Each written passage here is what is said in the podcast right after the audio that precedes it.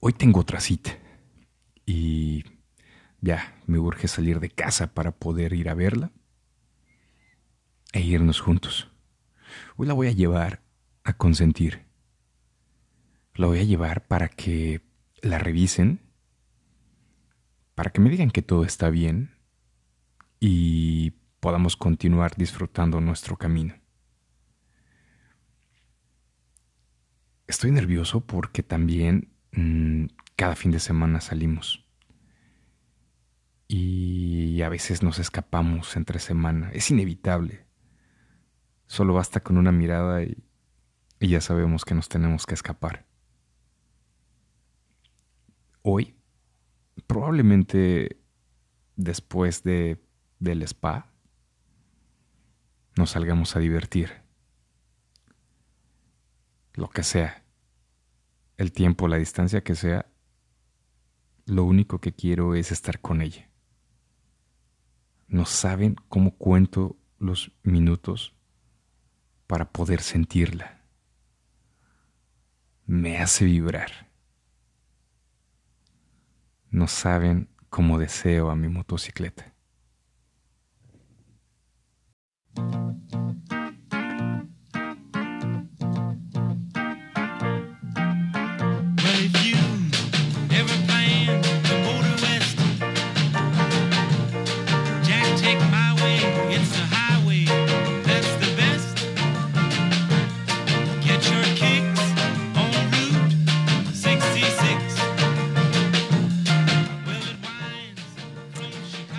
¿Cómo están todos? Bienvenidos a Espacio Route 66, a una charla más que tenemos aquí de Riders para Riders y qué gusto escucharlos. Esperando que hayas tenido una semana bastante buena, resolviendo todos los temas de trabajo, de casa y que hoy ya en fin de semana tengas un espacio para ti, un espacio para platicar, charlar con nosotros y que nos puedas mandar por Twitter, arroba espacio, la, la palabra espacio guion bajo Route 66 y en Facebook con el mismo nombre, que nos mandes tus opiniones, recomendaciones, eh, fotos, tips, todo lo que, lo que quieras compartir con nosotros. Gracias, bienvenidos y vamos a comenzar. Eh, dando la bienvenida por parte de del Rooster, de Marco, Rufus y un servidor que solo presta la voz, pues vamos a platicar en, en- esta ocasión sobre nuestra ya acostumbrada versión de la Ruta 66. Como hemos visto, hay eh, distintas versiones, bastante buena. Algunas pasan por, por jazz, otras por blues, otras van un poquito más a la onda del rock and roll. Algunas otras van por grupos eh, muy emblemáticos o por cantantes que también eh, hicieron muchísima historia, por llamar a Frank Sinatra y a los Rolling Stones. Después se suman otras versiones con grupos más, más recientes, ochenteros, noventeros, llamémosle Depeche Mode. Después vienen más talentos juveniles, más para acá, para los 2000, 10, 15, 20, eh, que ya los iremos escuchando. Pero en esta ocasión quiero compartirles una versión de la Ruta 66 que la verdad está, está muy buena y, y va muy de la mano con nuestro amigo al que vamos a entrevistar el día de hoy, con el que vamos a platicar el día de hoy. Eh, como saben, muy, mu- como, como- se ha venido dando en, en estas pláticas, la versión de la ruta 66 que ponemos pues, prácticamente es sugerida por nuestro invitado. Entonces, eh, para todos los que nos están escuchando, cuando escuchen esta versión, ya más o menos saben de quién estamos hablando para nuestra charla del día de hoy. ¿La tienes lista, Rooster? Vámonos con ella.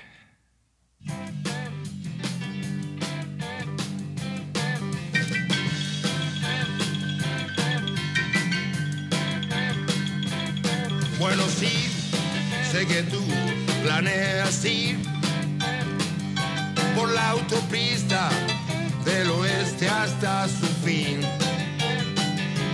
Andarás bien por la 66. Cervetea de Chicago hasta L.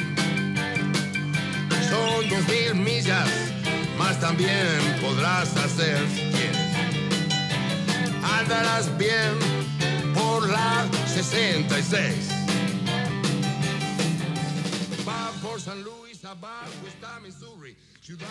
¿Qué tal?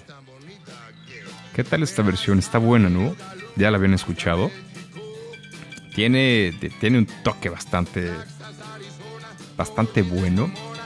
Y recuerden que todas las versiones de la Ruta 66 que vamos poniendo en las charlas, las tenemos disponibles ya en la lista de reproducción de Spotify en arroba espacio guion bajo Route 66 es la lista. Búsquenla así y ahí están todas las canciones que ponemos de nuestros invitados, las versiones de la Ruta 66 y las que vamos poniendo ahí de fondo en, en- la charla, todas están ahí. La verdad es que ya se está haciendo una lista bastante buena. Sí se les recomiendo. Y si quieren mandarnos más canciones, más versiones, por favor, no lo duden. Las vamos a recibir y las vamos a poner sin ningún problema. Sobre esta versión, no les voy a explicar nada más porque eh, nuestro amigo del día de hoy sabe perfectamente la historia de esta canción. Así es que vamos a darle, vamos a, va- vamos a, a conectarnos, vamos a empezar a hacer por ahí eh, las llamadas, la conexión. Y ahorita regresamos con nuestro amigo. San Bernardino, eh, eso lo querías ver. En este viaje todo lo podrás hacer. Andarás bien por la 66. Andarás bien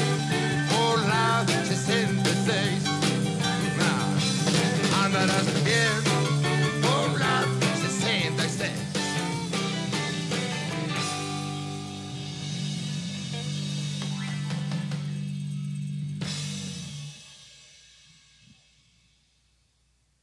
Ahora sí, como, como se los platiqué y se los prometí, vamos a, a platicar con un muy buen amigo.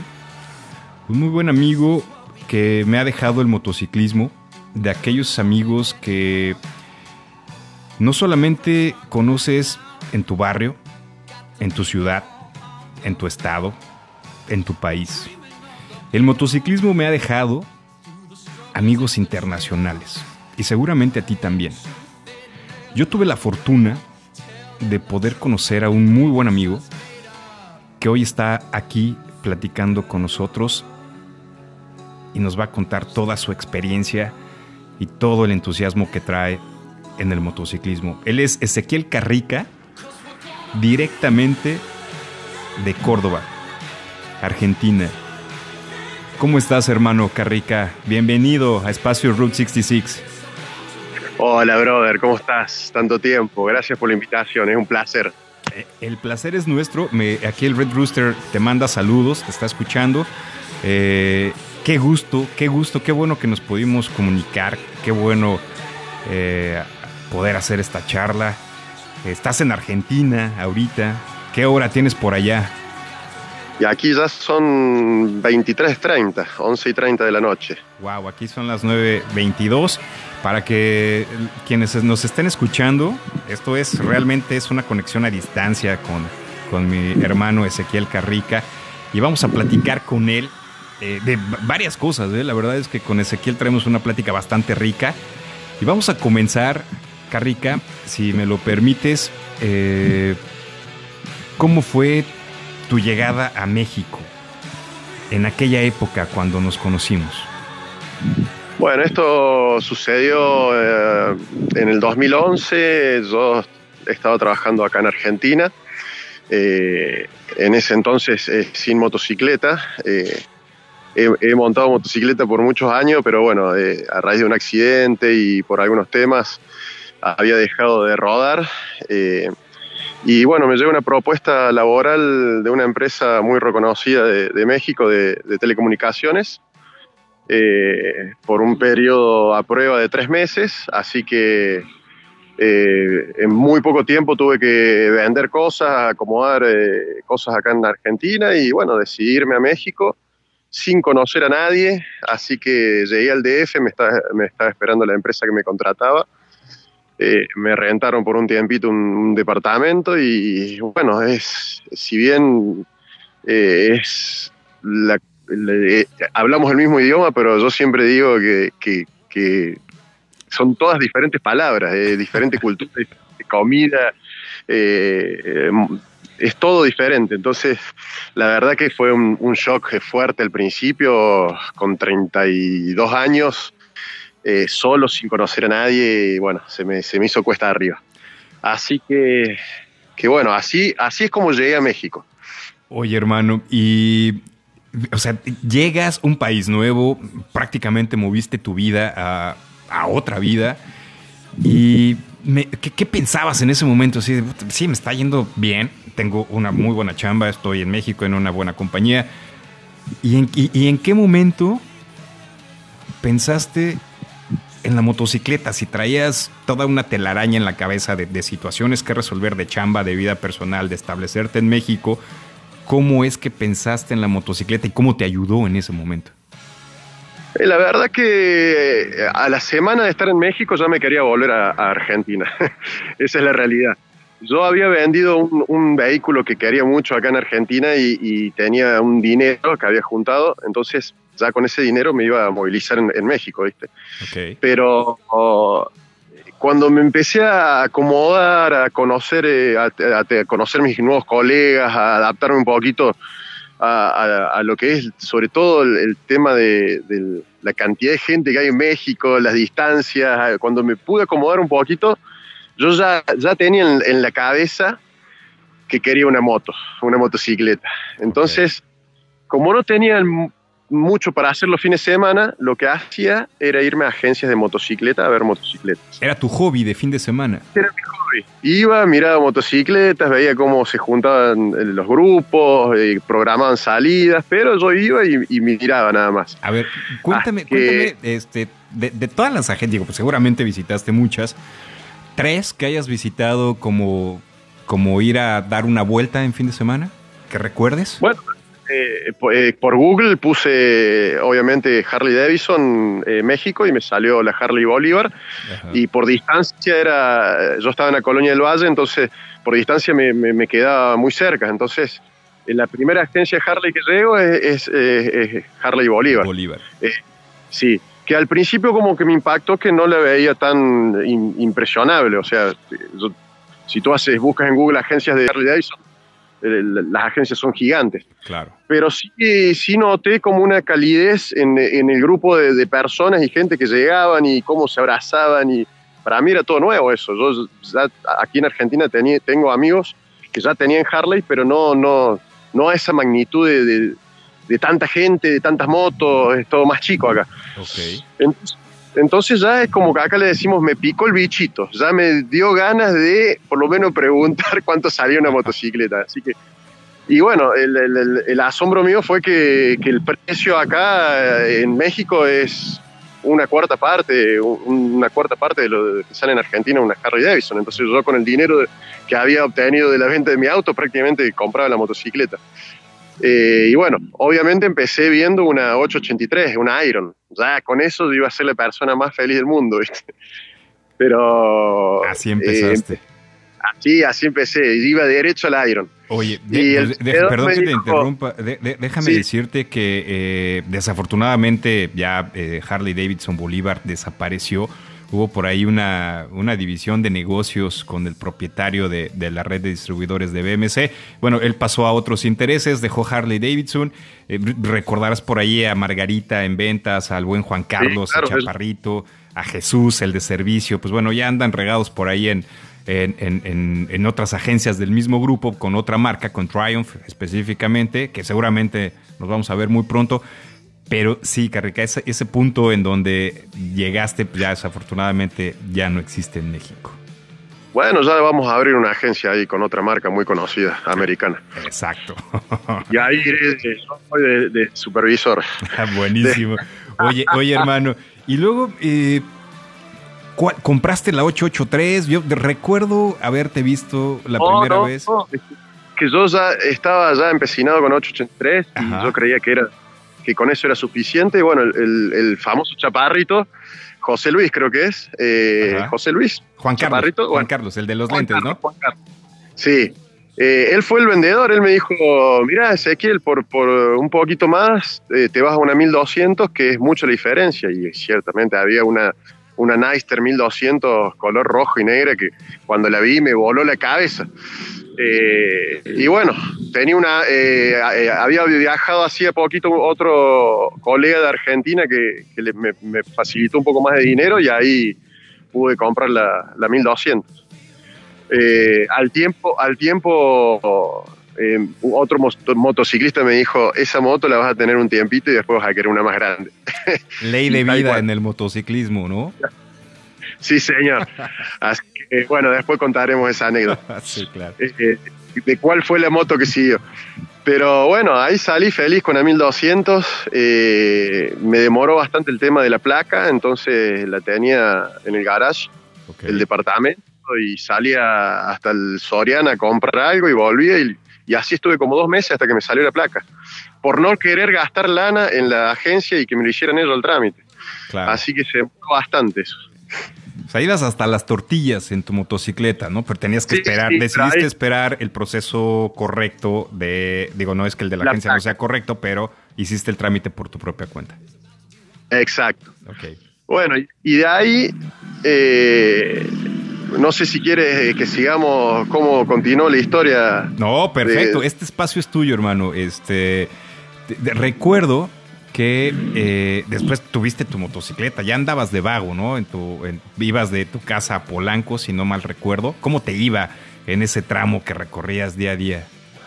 No, no, en ese entonces todavía estaba eh, solo porque estaba casado, pero mi señora todavía no había viajado a, a México Ok. y, y vivía en Colonia del Valle. Todavía no me había mudado, eso fue en la segunda etapa. Pero ok. eh, a los dos meses viajó mi señora y yo no le había dicho nada de que había comprado la motocicleta. Así que Oye, ¿y dónde? Y, y- y, o sea, cuando llegó, vio la moto o la tenías escondida. No, sí, cuando, cuando llegó le hice un tour por el, por el complejo, por los departamentos. Bueno, aquí está el, el roof garden, eh, aquí está la parte para lavar ropa y, y ven que te muestro el garage, que hay un- una- unos, unos Mustang y unos autos impresionantes. Y cuando bajé, cuando bajé, estaba la Harley, le digo, esa moto es nuestra, le digo. Y como que me quedó mirando y diciendo que estás, estás loco de la cabeza, ¿cómo vas a comprar una moto si ni siquiera sabes si te van a renovar el contrato de, de la chamba? Y le digo, bueno, si en el peor de los casos la dejo en la, ve- a- en la agencia que la vendan y me envían el dinero luego, no, no hay problema, pero mientras tanto disfrutamos. Ok. De- Así que, Yo creo, hermano, que eso fue una muy buena señal. Haber llegado a México con toda la convicción de, de un departamento, una casa y, un tra- y eso y eso eh, eso es un, una ¿cómo decirlo? Un decreto de que te va a ir bien y, y de que llegaste para quedarte, ¿no? Por un tiempo y, y creo que creo que así fue y te fue muy bien, ¿no? Sí, claro, sí, claro. Pero eh, el culpable de todo esto, que es otro personaje que va, va, va a salir seguramente en algún capítulo más adelante, es el Jagger. Eh. ¿Tú lo conoces? Sí, claro, El claro. Jagger. Saludos El- al Jagger, que Jagger es, hermanazo. que- es mi hermano de acá Argentina, que fue el que el que primero se animó a comprar Harley acá en Argentina de mis amigos. Ok. Eh, y el otro es el, el pelado, el pelado también. eh, El Beloni. viejo El pelado Beloni, no Oh. quería decir el apellido, pero bueno. Saludos al Eso- Beloni. Son, son los dos motivadores que, que me llevaron también, en cierta forma, a, a comprar la, la moto. Qué buena onda. Indirectamente, indirectamente, no es que cuando yo llegué me dijeron cómprate la moto, sino que yo ya, ya la tenía acá en Argentina, entonces como que... Ya había mucha influencia, ¿no? Por parte de ellos. Sí, sí, sí. Uno cuando anda en bicicleta de pequeño ya quiere tener una Harley. Es el sueño de la vida. Oye, hermano, y la verdad es que esa parte de, de- de tu historia es, eh, creo que, fantástica porque hay algunas personas que cambiamos de ciudad y, y la verdad es que lo vemos difícil. Pero cambiar de un país, de una cultura, de, de una forma de vida totalmente, la verdad es que es, es de reconocerse, de tener valor para hacerlo, ¿no? Hay mucha gente que, que no se atreve y tú lo hiciste. Y afortunadamente encontraste buenas personas, como, como la mayoría aquí en México, eh, de Argentina, recibiendo un muy buen hermano, muy, muy buenas personas, los argentinos. La verdad es que, eh, y, y- y- y con temas de motociclismo, pues creo que hubo un, una, un acople perfecto, ¿no? Sí, sí, sí, sí. Tengo que confesar que el argentino al principio no cae bien, pero yo soy del interior y entonces por ahí somos un poquito más sociables. Una vez que nos conocen se dan cuenta que, que no somos todos iguales. No, son hermosos, son hermosos todos los, los- los argentinos.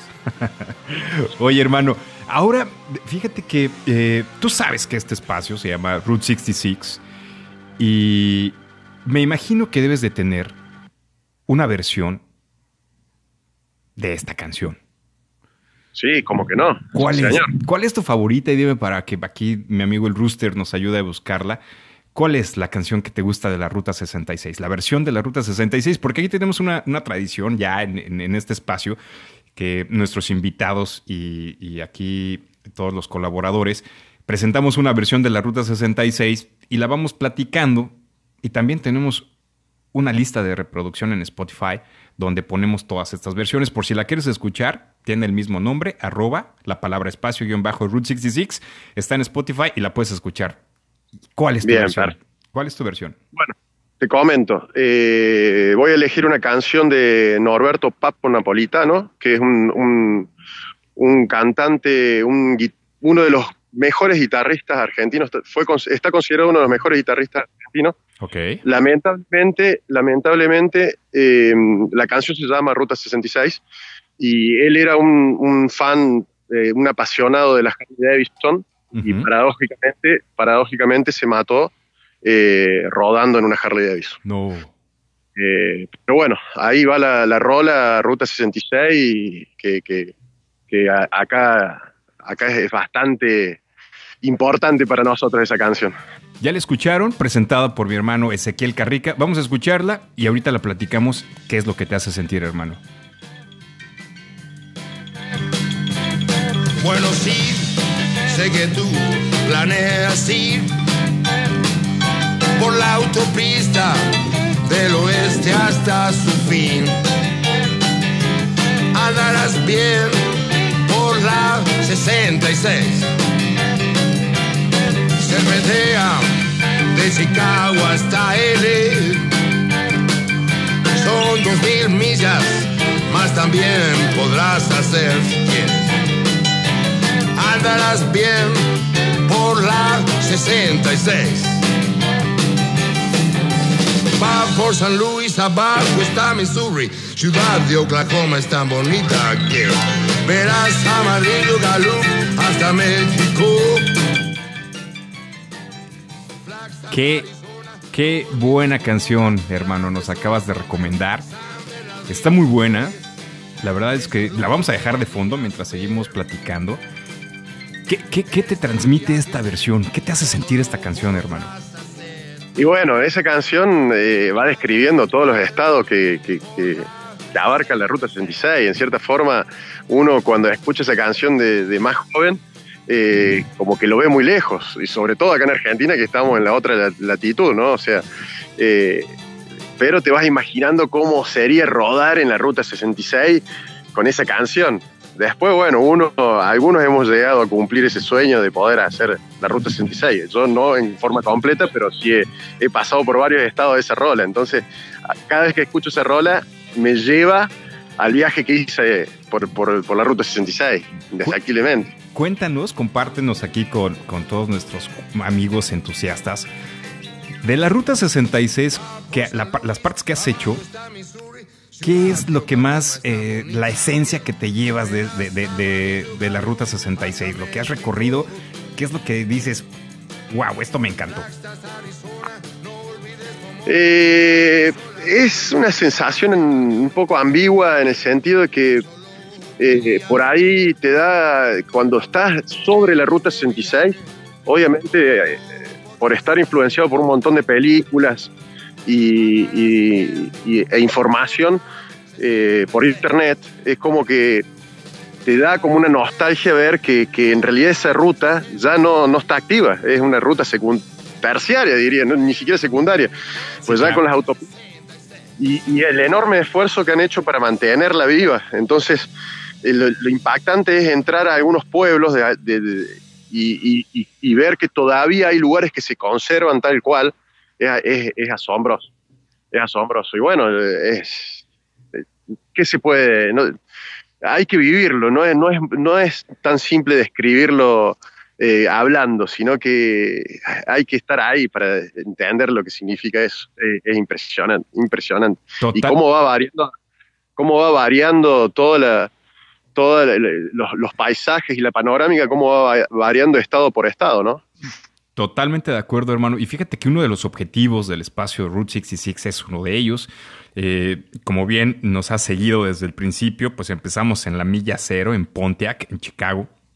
Y hemos recorrido las 22 paradas obligatorias de la Ruta 66, compartiendo precisamente esos espacios. Recordarás, me está diciendo aquí el Red Rooster eh, que viajó contigo y que tuvieron oportunidad de andar por ahí por Amarillo, Tucumcari, Tulsa, Oklahoma. Se fueron de vagos por allá, ¿no? Sí, señor, sí, señor, sí, señor. Sí. Buenísimo. ¿Y qué tal se portaron en ese viaje? Bien. No, sí, se portaron bien. Ahí el Red Rooster tuvo un, un problema con el calor en Texas. Eso, eso no me lo voy a olvidar nunca más. Casi que se me desmaya, pobre. No, Pero todavía estaba novato, me parece. Todavía Sí. estaba novato Está y, diciendo. ya- y- y Ajá. no, tenía, no tenía tanta tecnología en la motocicleta, me parece. Ahora ya con la, la motocicleta que está rodando, me parece que va más cómodo. Creo que sí. Oye, te está escuchando y te manda muchos saludos. Y, y sí, me están diciendo por el otro lado que eh, exactamente que le dio un golpe de calor ahí en Texas, en Guaco, y que se tuvieron que parar a, a tomar, a ponerse una bolsa de hielo en la cabeza. Pero bueno, es- eso, hermano, creo que eso va a ser otra plática dentro del espacio de la Ruta 66.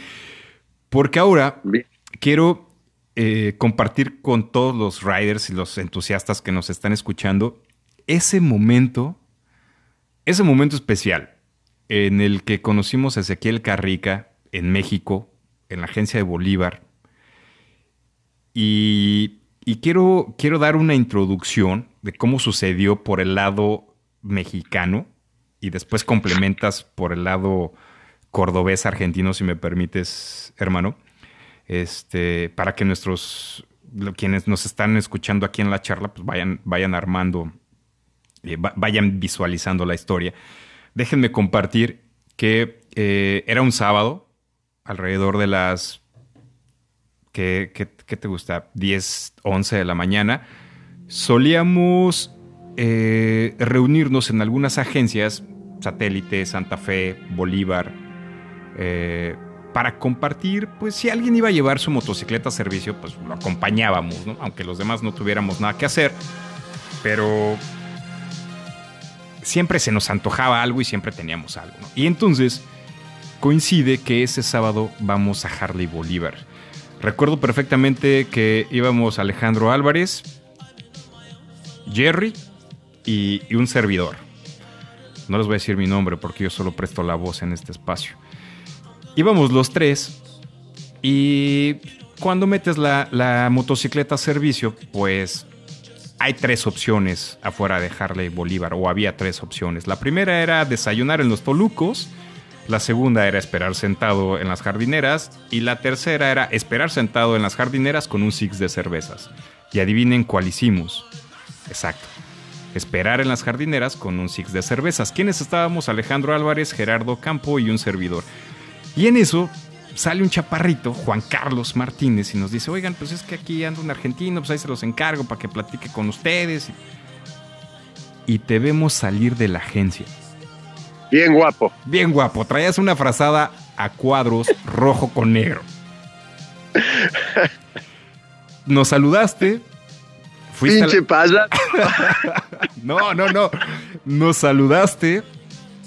Fuiste a la tienda. Y sí, hermanos, adivinen con qué regresó nuestro hermano Ezequiel Carrica. Con un par de six de cervezas para compartir con sus hermanos mexicanos. Y desde ahí no lo ahí, va- soltamos. desde ahí valió madre. Exacto. ¿Recuerdas Al ese, mo- mediodía, al mediodía ya estábamos pedotes. ¿Recuerdas ese momento? Ahora cuéntanos tú. Cuéntanos la parte cordobés. La parte eh, anecdótica de esto es que en realidad yo caigo a la agencia porque había salido a, a dar una vueltita con la motos, motocicleta sin placa todavía y, y agarré un, un pozo, un bache, no sé cómo le llaman ustedes, eh, un cráter Baches, y doblé, baches. sí, un bache y destruí el ring. Destruí el ring, lo doblé todo. Así que eso había sido la semana y yo como chambeaba, dije, bueno, el sábado llevo la moto a, Bolívar a ver si me la pueden enderezar. Así que ese sábado madrugué, me fui a primera hora, creo que abrí a las 9, 9, 9, 9 y 30. Y digo, voy a intentar estar bien temprano, cosa que me la arreglen en el momento. Así que cuando llegué me, me atendió el chaparrito, bueno, me, me dijo, sí, deja la moto, pero no te lo vamos a poder, hacer en el día. Así que ya me quedaba, ya me quedaba sin motocicleta. Ajá. Y ahí es cuando, cuando me dice, bueno, pero vení que te voy a presentar eh, a- al grupo Harley México de Gays. Eh, Los no names. No names. no, no gays, no gay.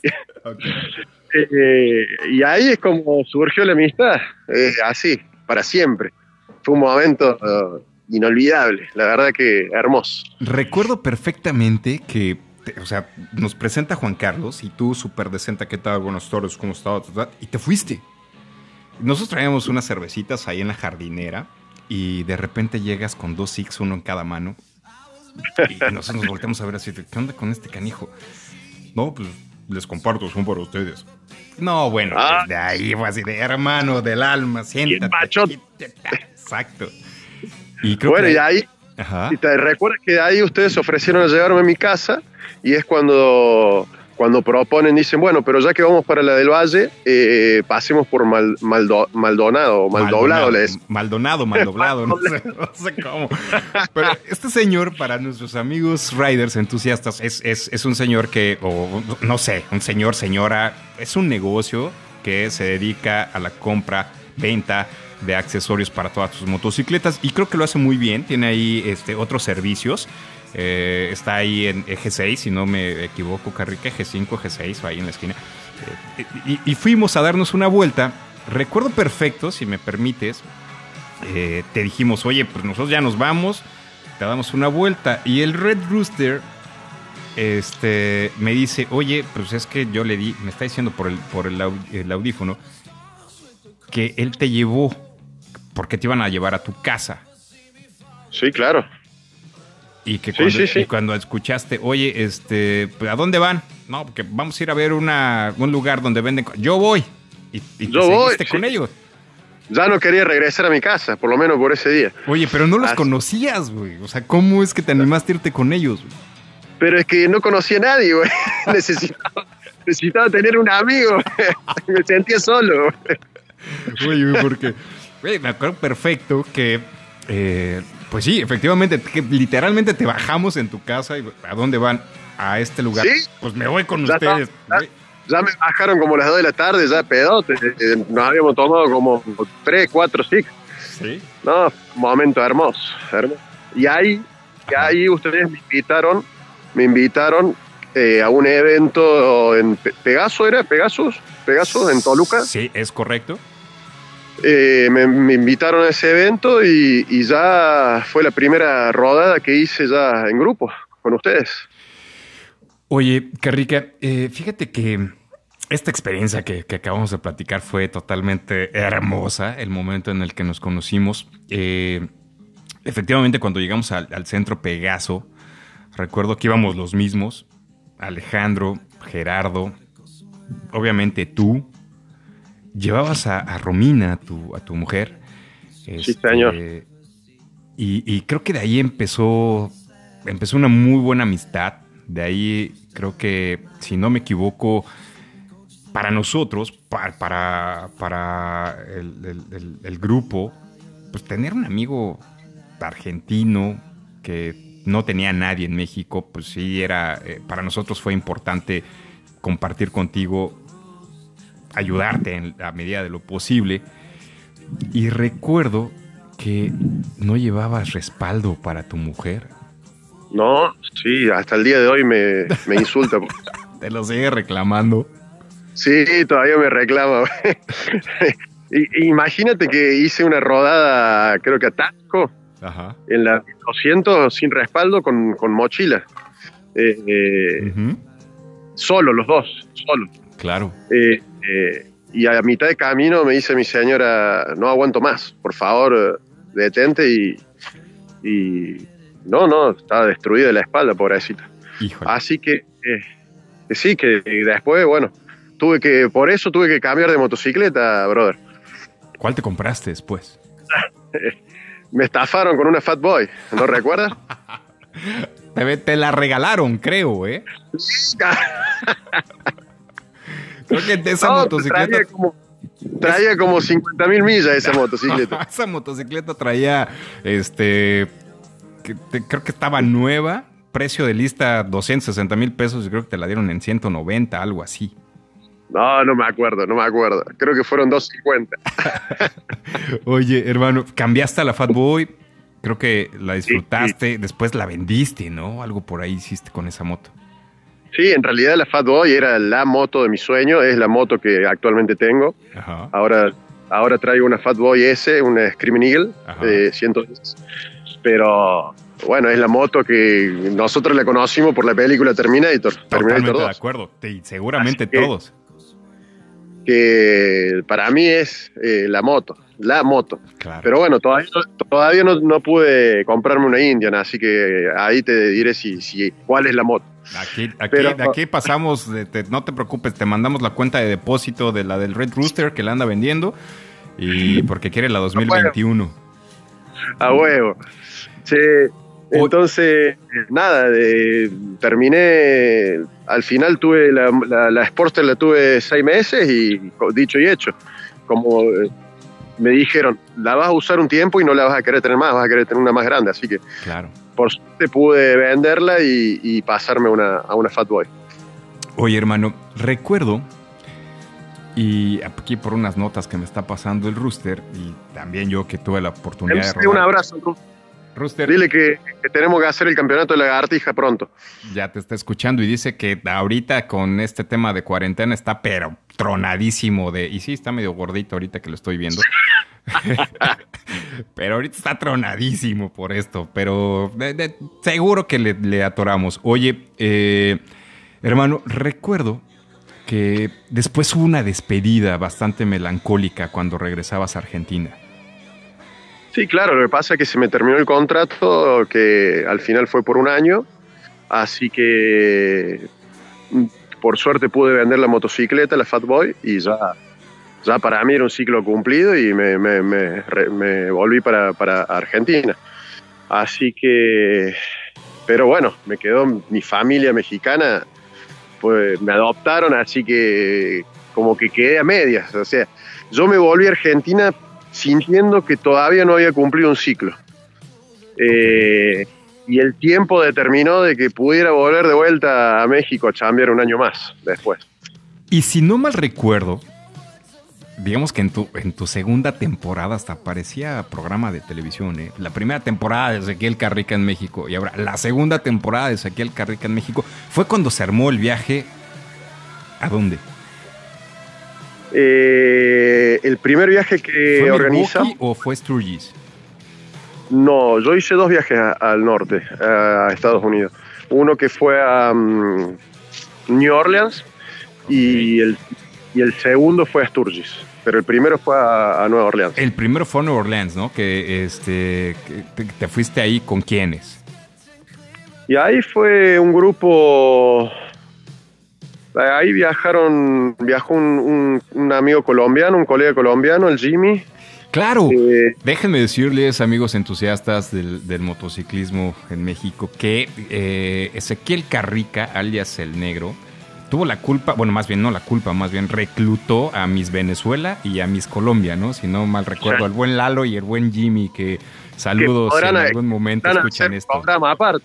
Podrán hacer un programa aparte después. como- Claro, claro, también los vamos a llamar para aquí. Pe- Pero en ese viaje, por suerte, eh, pudieron acompañarnos también el, el Beloni y el, el Jagger. Ok. Eh, recuerdo que pudimos conseguir motocicletas, así que eh, para nosotros era nuestro primer viaje de más de 5.000 kilómetros, creo que hicimos 6.000 kilómetros, así que era toda una odisea para, para nosotros hacer un viaje y, y sobre todo para, desde México hasta, hasta Nueva Orleans. Así que súper emocionante. Carrica, recuerdo, recuerdo esa vez, eh, de- desafortunadamente creo que yo no los pude acompañar y el Rooster tampoco, pero hubo por ahí una, una fiesta antes con una persona que creo que es igual de importante para ti como para mí, como para el Rooster y, y muchos del grupo de los No Names que cumplía sus 60 años y ustedes iban al día siguiente ¿no? a Nueva Orleans. Este, claro. Yo los escuchaba muy emocionados por hacer el viaje. Eh, ¿Por qué no nos cuentas un poco de, esa mo- emoción de alguien que viene prácticamente del cono sur del continente? Estar cruzando la frontera norteamericana que, aunque, aunque lo neguemos, eh, Estados Unidos tiene sus cosas buenas y, y- y otras cosas que en las que pueden mejorar, pero en la que nos incumbe con, por el lado del motociclismo, tiene cosas muy buenas. Y la expectativa de, cruz, de, de ir a Estados Unidos, con tu experiencia de haber cruzado, de haber rodado y haber llegado, ¿cómo te fue con eso? Bueno, fue un mix de sensaciones, sobre todo porque era mi primer viaje largo y, y estando en un país, en México, que no, no era mi, mi país, y, y yéndome a otro país que no había estado prácticamente nunca. Había hecho un Qué par de loco. cursos en- por chamba, pero... eh, y además eh, sumarle el condimento de que venían dos amigos del alma, hermano del alma de Argentina. Entonces, eh, la verdad que salí, salimos con una expectativa impresionante. El viaje es impresionante. Una vez que cruzas para el lado de Estados Unidos, es un billar, la- lo que es todas las rutas, las rutas son impresionantes. Es- es- y, va variando todo el tiempo la escenografía, la- la escenografía, el, el- el- panoramas, todo es impresionante. Eh, Perdóname, yo no te, sé. te- te voy a detener ahí Yo- un poquito. Antes Sí. de que continuemos con eso, porque es una parte importante lo que, estás, lo que estás mencionando. Sé que hay una serie de canciones que te encantan cuando andas rodando. El Rooster me dijo que le mandaste por ahí o te preguntó sobre una lista de canciones eh, que son muy significativas para ti cuando andas en la motocicleta. ¿Cuál es la que, la que traes por ahí en, ese, en esa lista de reproducción solo para ti cuando estás hablando con tus demonios, cuando estás recorriendo esos caminos que son solo para ti? Bueno, hay una banda eh, argentina que, que sigue vigente, eh, a diferencia de, de Papo, que, que falleció lamentablemente, como comenté, Ok. que es una banda de rock que se llama La Renga y, y- y- y se rumorea que ellos son integrantes de, de Hell Angels Argentina. Son, son fan- fanáticos de Harry Davidson y tienen muchas rolas que son para viajar. A mí, yo he ido a, a varios recitales, es, es- es una banda muy- con mucho power y, y me gustaría que, que pongas alguna de las rolas que te pasé, eh, la que quieras, eh, para compartirla y así conozcan. A ver, aquí el Rooster me está diciendo que compartieron tres, tres, tres canciones. Eh, el 38, Corazón Fugi- Fugitivo. y Motoral My Sangre. Esa, vamos con esa, la tercera, vamos con esa. A ver, vamos a darle play. Esta es la canción de Ezequiel Carrica. Vamos a escucharla y ahorita regreso contigo para que me expliques por qué la traes en la motocicleta.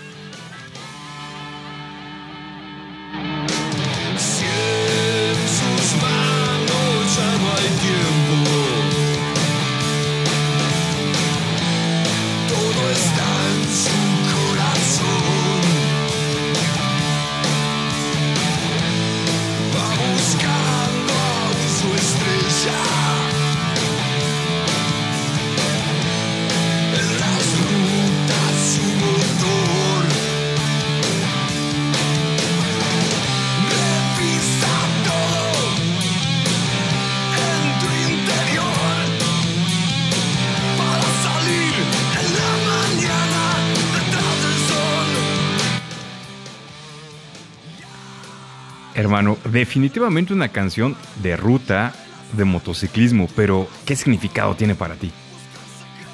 Bueno, esa rola, en cierta forma, la, letra eh, eh, explica un poco lo, que un motociclista, siente cuando, cuando está rodando, ¿no? Eh, esa sensación de, de- muchas veces hasta de soledad, de, de- cable tierra, de, de la ruta, la noche, todo. es- la, la- la misma canción te lleva te, te traslada a, a tus viajes en, en motocicleta. Eh, me parece que es. Y además el power, la, fuerza que tiene esa banda es impresionante. Te Muy, eriza la piel. muy ad hoc, muy ad hoc para traer en la motocicleta, totalmente de acuerdo. Eh, si nos permites, la vamos a poner en la lista de, reproducción de Spotify que tenemos en arroba la palabra espacio guion bajo Route 66. Ahí tenemos todas las canciones del programa, de las charlas y de nuestros invitados. Entonces vamos a sumar la tuya, estimadísimo Carrica. Y continuando con lo que estabas tocando, estabas tocando un punto bien interesante eh, en cuestión de eh, lo que significaba para ti estar en, en otro país, en toda la infraestructura, eh, cruzar y tener hasta cierto punto la facilidad de rodar, las reglas y todo eso, el respeto, eh, todo lo que incluye cruzar a otro país, ¿no? Donde somos huéspedes y, y tenemos que, que respetar. Con, con esta experiencia que tuviste al cruzar y todo, todas las buenas eh, anécdotas que puedes contar de ahí, ¿qué le puede recomendar Ezequiel Carrica a todos nuestros amigos entusiastas del motociclismo que van empezando en sus viajes, ya sea cortos, largos, internacionales, etcétera? Bueno, lo que, lo que remitiéndome, remitiéndome a mi experiencia en, en México, eh, lo que siempre cuento, le comento a, mi, a mis amigos acá en, en Argentina, es que, que rodar en México es, un- es como hacer un curso avanzado de, de motociclismo. De plano. Si sobrevives a México, sobrevives creo que a gran parte del mundo. Si sobrevives al DF, al, al- a- al tránsito del DF, al, eh, a la congestión, a, a los, a, los, a los baches de, de- las autopistas, a los camiones, a- no, es impresionante, es un- eh, realmente al clima, porque muchas veces, muchas veces sales con sol y al, rato está yo- diluviando y sol y diluviando y calor y después frío. Y si te vas del DF, a, por ejemplo, a, a Cuernavaca, te hace calor, frío, frío, calor, eh, es impresionante. La verdad que es impresionante, es un curso intensivo de, de motociclismo. Y, y yo invito a, a cualquier persona que pueda, que tenga la posibilidad de, de- de viajar, que no se quede solo con Estados Unidos. México es impresionante, los lugares que hay son impresionantes para conocer. Y ahí siempre va a haber un buen, un buen amigo que, que los reciba y, y- y que los acompañe. Claro. Eso seguro, porque eso lo han demostrado desde siempre. Así que yo soy un agradecido de la vida de haber podido tenido, de haber tenido la, la- la- la oportunidad de ir a, a trabajar a México y, y conocer las personas que conocí. Y, y el vínculo lo, lo- el, el vínculo lo forjó la, la motocicleta, indefectiblemente. Eh, es así. Impresionante, ¿no, hermano? Cómo, cómo la motocicleta, comenzando esta charla, era por los amigos, no solo se dan en el barrio, no solo se dan en la ciudad, el estado o el país. Eh, la motocicleta nos puede enseñar que, que puedes tener amigos internacionales. Eh, el grupo de los No Names, que es un grupo muy bonito, y así como hay muchísimos grupos eh, hermosos que tienen la fortuna de conocer y tener hermanos extranjeros, como el caso de Carrica, Belloni y el Jagger, que les mandamos un fuerte abrazo y esperamos estar platicando muy pronto con ellos. Pero sí quiero, quiero, que, quiero que me platiques un poco de esa persona que, que, te ha recibido en México. Sé que le tienes muchísima estima y yo también. Eh, creo que coincidimos. Varias veces hemos, hemos compartido varios pares de cerveza y, y unos tequilas en su casa y escuchando muchísimo rock and roll. ¿Quién es esa persona que te ha cobijado en México y aparte de muy buen amigo, padrino, etcétera, llámale como quieras, pero creo que para ambos es, es, una persona bastante especial en el ambiente del motociclismo. Sí, la verdad que ya sabemos de, quién estamos hablando, pero antes que nada, quiero decir que hay muchos buenos amigos que me han acobijado, pero bueno, el señor, eh, estamos hablando de- del, del mismísimo Alejandro Álvarez, que, que a él le gusta, a él le gusta que, que lo llame eh, eh, hermano, pero para mí es mi papá, y es mi papá en México. Y, y bueno, eh, la verdad que es una persona hermosísima. Y, y la anécdota es que un día lo invito a mi cumpleaños, el 10 de septiembre, y cuando llega me dice, yo hoy también cumplo años. Así que al final cumplimos el mismo día sin saberlo. Eh, ok. esa es la anécdota.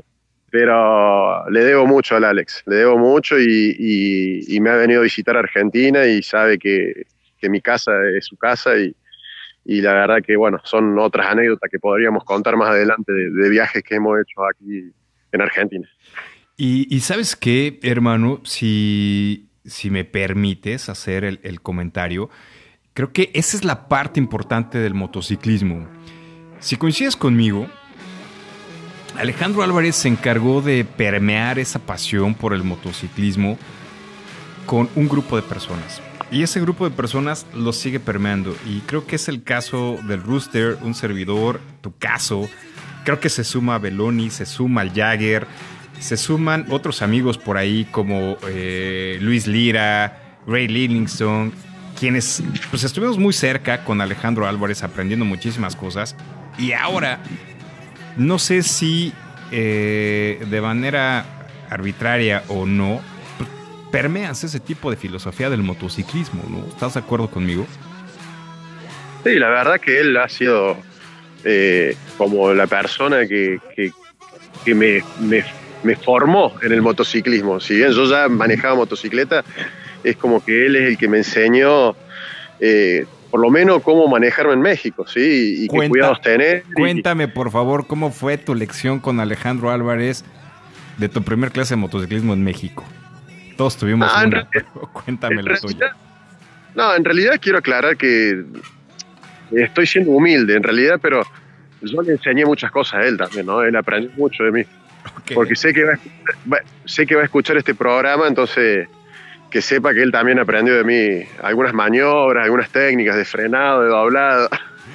Fíjate que algo sí me mencionó. Dijo, le pregunté que, oye, ¿qué, qué te ha dejado el motociclismo? Algo significativo. Y me dijo, ¿sabes qué me ha dejado esto?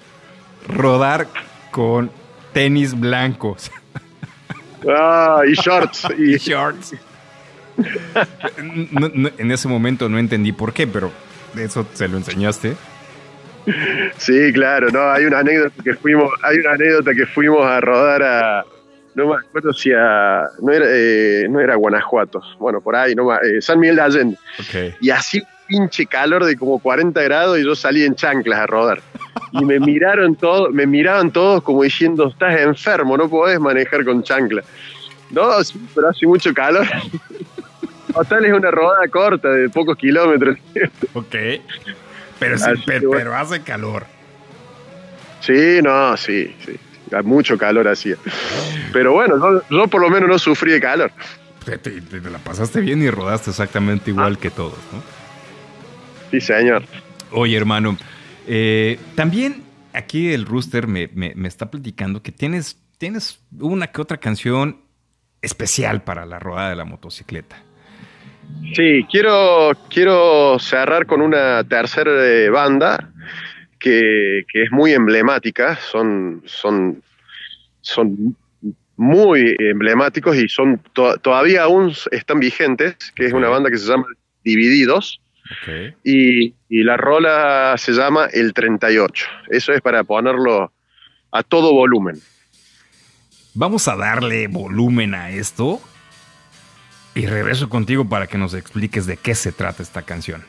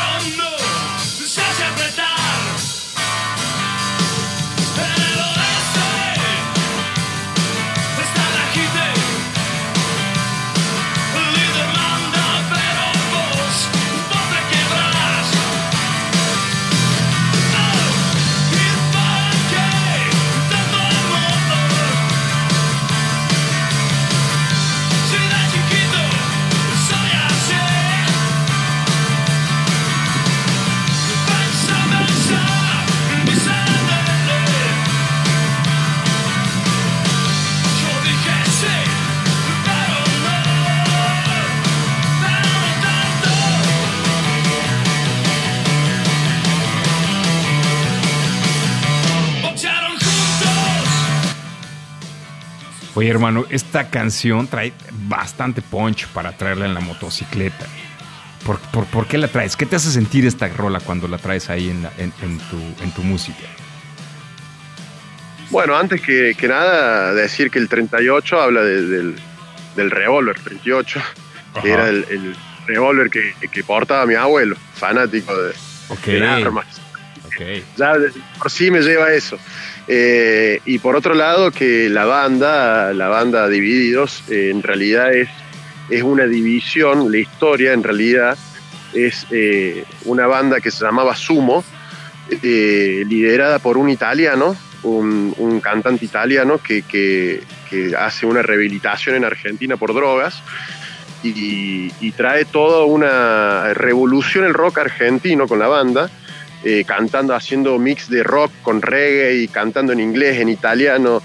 Y Guau, bueno, qué mezcla. banda- no, no, es, es impresionante la historia de esa banda y lo que tiene que cuando, cuando se rompe, porque él muere, de, de- de- muere de, de sobredosis, eh, cuando se, se disuelve la banda, se, se, se parte al medio, entonces queda divididos las pelotas. Quedan dos bandas, una divididos y otra las pelotas.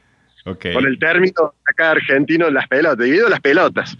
Entonces se forman las dos bandas y divididos desde, desde los 70, yo supongo que están, eh, tendría que repasar un poco la historia, pero siguen vigentes y es, son, es un power trio, les llaman, o sea, son tres, eh, bajista, guitarrista y, y baterista y con eso suficiente. Hacen unas roles impresionantes, para rodar eh, es de lo mejor.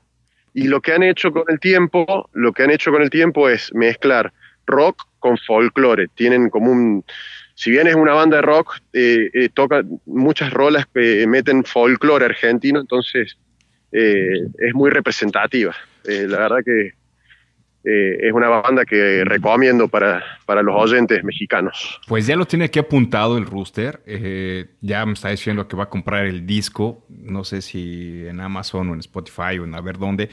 Pero sí, ya me está diciendo que nos lo vamos a chutar todo el disco y vamos a, vamos a ponerlo en la lista de reproducción de Espacio Route 66.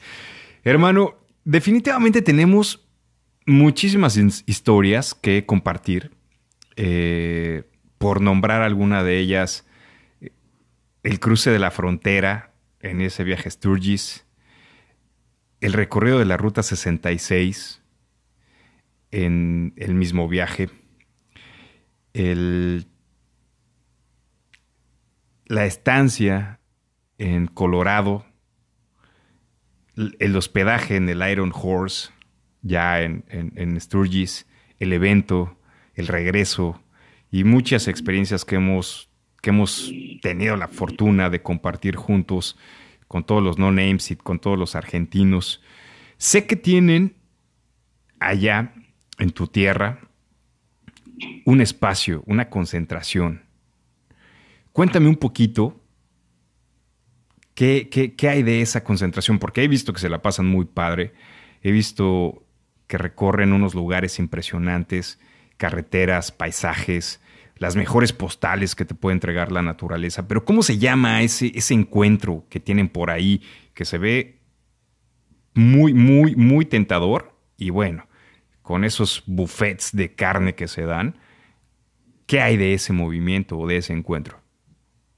Bueno, acá, acá los movimientos en Argentina son un poquito más, diríamos, eh, artesanales, eh, desde el punto de vista de que no son, no están organizados por agencias oficiales, sino que son personas, de, eh, motociclistas fanáticos que, que a través de los años han ido organizando eventos y bueno, hay, hay varios eventos eh, muy importantes en Mendoza, en Villa María, en Córdoba, eh, en Buenos Aires está, eh, creo que hay uno, pero bueno, sí, la carne nunca falta, el, el buen vino y la carne nunca faltan, nunca faltan.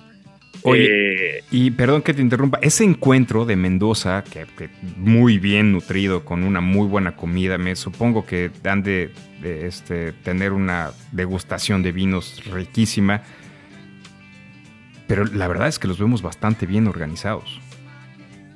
Sí, lo que pasa es que la provincia de Mendoza es, es hermosa, está la, la cordillera de los Andes pegada al pie de la cordillera de los Andes. Es un encuentro que viene, un encuentro que viene gente de Chile, de Brasil, de Paraguay, de Uruguay. Eh, es impresionante, impresionante. Y lo que tiene es eh, que quería comentar es que Ujú. nosotros tenemos la famosa ruta 40 que va de norte a sur y, y corta toda la Argentina. Esa ruta 40 eh, es como nuestra ruta 66. ¡Wow! Eh, y, y esa la tenemos que hacer con, con los, con los brothers mexicanos. Esa la tenemos que hacer en algún momento. Eh, eh, y pasa por Mendoza. Pasa por Mendoza esa, esa ruta. De ahí viene el Eh, nombre del- del- de la concentración. Eh, no, la concentración es un evento que se hace de Mendoza, Harley Mendoza. Ah, ok, ok, ok. ok. Oye, pues la verdad es que lo- lo- lo- las fotos que nos has compartido por tus redes sociales se ve un evento muy bien, de buen nivel, de buena calidad. Eh, de Alejandro Álvarez ya nos compartió las experiencias que se ha llevado allá en, en Argentina contigo y con todo el grupo de entusiastas que anda por allá. Eh, créeme, eh, tenemos aquí la consigna del Red Rooster y un servidor que en algún momento tenemos que ir para allá. Este, y, y- lo vamos a realizar. Hermano, otro, otro, ya para ir acotando la, la plática, eh, cuéntame un poquito de tu experiencia de haber llegado a Sturgis. Esa rodada que hiciste con tus hermanos eh, No Names, Beloni y el Jagger. Dame tus mejores impresiones de ese viaje y de estar en un lugar bastante icónico para el motociclismo. No, bueno, ese viaje fue muy particular. Fue, la verdad que eh, primero fue descabellado de que éramos, creo que un grupo de 15 motociclistas de 3, 4 nacionalidades y terminamos volviendo cinco grupos de, de- tres, motocicletas. Eh, pero bueno, lógicamente, es lógico, es lógico. En un viaje de tantos kilómetros con gente que algunos ni se conocían, eh, pasó a ser anecdótico. Eh, eso por un lado. Luego, el primer tramo fue fatal, porque nosotros viajamos en avión y habíamos tomado un viaje eh, que lo habíamos sacado low cost, que tardaba 24 horas, creo. Y llegamos, eh, yo tuve que hacerle el cambio de aceite a mi, a mi Sportster, eh, y de ahí salimos a la madrugada hasta Laredo, y son mil, creo que son mil, mil, mil kilómetros más o menos Estuvimos desde las 6 de la mañana, llegamos a las 10, 11 de la noche con calor, lluvia y debemos haber estado en frontera haciendo migraciones tres horas. O sea que creo que salimos de migraciones a las 3 de la mañana. Nosotros habíamos llegado a las 6 de la mañana después de viajar, eh, no sé, 20 horas, no me acuerdo. Así que fue como estar despierto dos días y medio más o menos. Eh, molidos, molidos, estábamos destruidos. Eh, recuerdo eso. Y luego, bueno, el viaje espectacular y llegar a, a un evento que, que convoca dos millones de motocicletas en 15 días es, eh, no sé, es indescriptible, impresionante, impresionante. Eh, todo lo que viste durante años eh, en las series, en las películas, en los documentales, está ahí, todo ahí, en un mismo lugar, en un mismo instante. Hecho realidad. Eh, hecho realidad, sí. Así que es un, un- hay que vivirlo una vez en la vida. Oye, hermano, eh, tengo una canción que no quiero dejar de poner para ti de otro grupo. Bastante interesante. ¿Te parece si la ponemos? Sí, señor.